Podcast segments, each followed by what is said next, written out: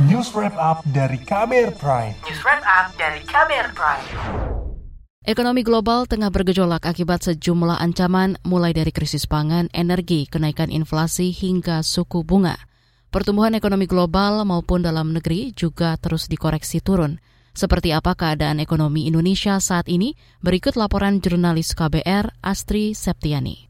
Saudara Menteri Keuangan Sri Mulyani Indrawati kembali mengingatkan risiko global yang tengah meningkat. Sri Mulyani mengatakan risiko global menimbulkan tekanan inflasi, kenaikan suku bunga, dan juga terjadinya capital outflow atau keluarnya modal dari dalam ke luar negeri. Semua risiko itu harus diwaspadai Indonesia di samping potensi krisis pangan dan energi yang juga tengah melanda dunia.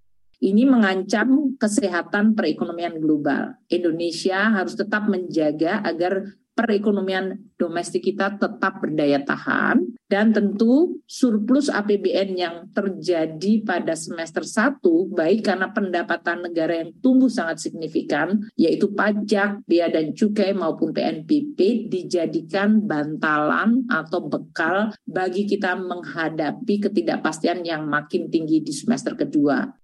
Menteri Keuangan Sri Mulyani memastikan anggaran negara PBN akan tetap menjadi instrumen yang sangat penting untuk menjadi shock absorber atau penyerap guncangan ekonomi serta memperbaiki kinerja ekonomi untuk rakyat. Guncangan ekonomi global juga mendapat perhatian dari sejumlah lembaga internasional. Dana Moneter Internasional atau IMF bulan ini kembali merevisi perkiraan pertumbuhan ekonomi global periode 2022 dan 2023 menjadi rendah, masing-masing minus 0,4 dan 0,7 percentage point atau 3,2 persen dan 2,9 persen.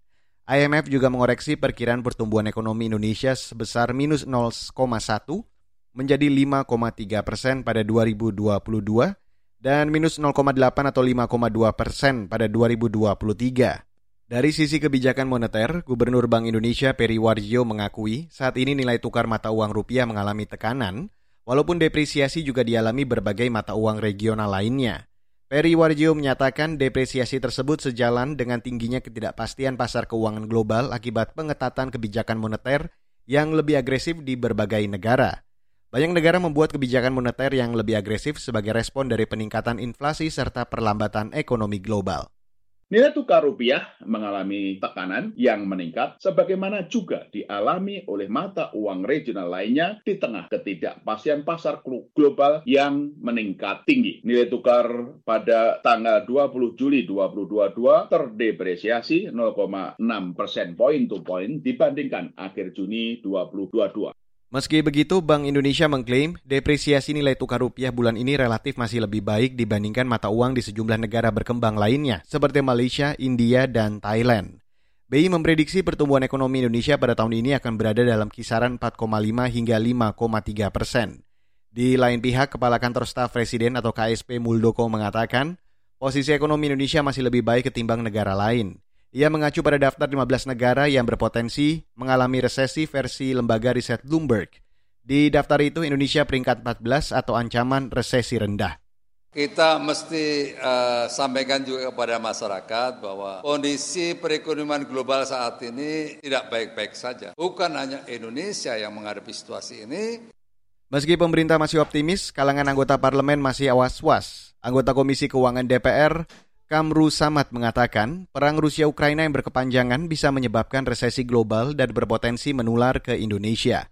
Ia juga mewanti-wanti pemerintah tidak boleh salah membidik arah kebijakan APBN tahun 2023 untuk meningkatkan peluang Indonesia selamat dari ancaman resesi.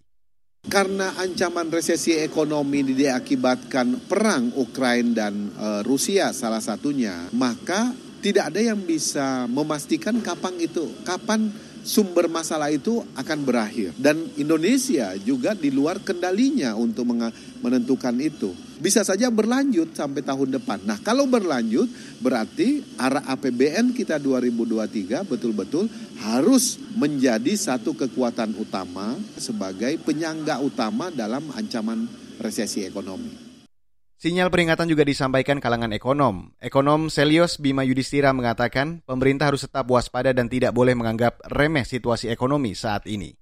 Memang dari survei yang dilakukan oleh Bloomberg probabilitas Indonesia terkena resesi ekonomi relatif kecil. Tapi kita juga nggak boleh mengentengkan situasi. Kenapa? Karena hubungan kita dengan Tiongkok, hubungan dengan Amerika Serikat ini sangat tinggi porsinya. Jadi kalau ada guncangan ekonomi inflasi yang tinggi di Amerika Serikat, maka efeknya pun juga akan langsung dirasakan ke dalam negeri. Saudara, laporan ini disusun Astri Septiani, saya Reski Mesanto. Kamu baru saja mendengarkan news wrap up dari KBR Prime. Dengarkan terus kbrprime.id, podcast for curious minds.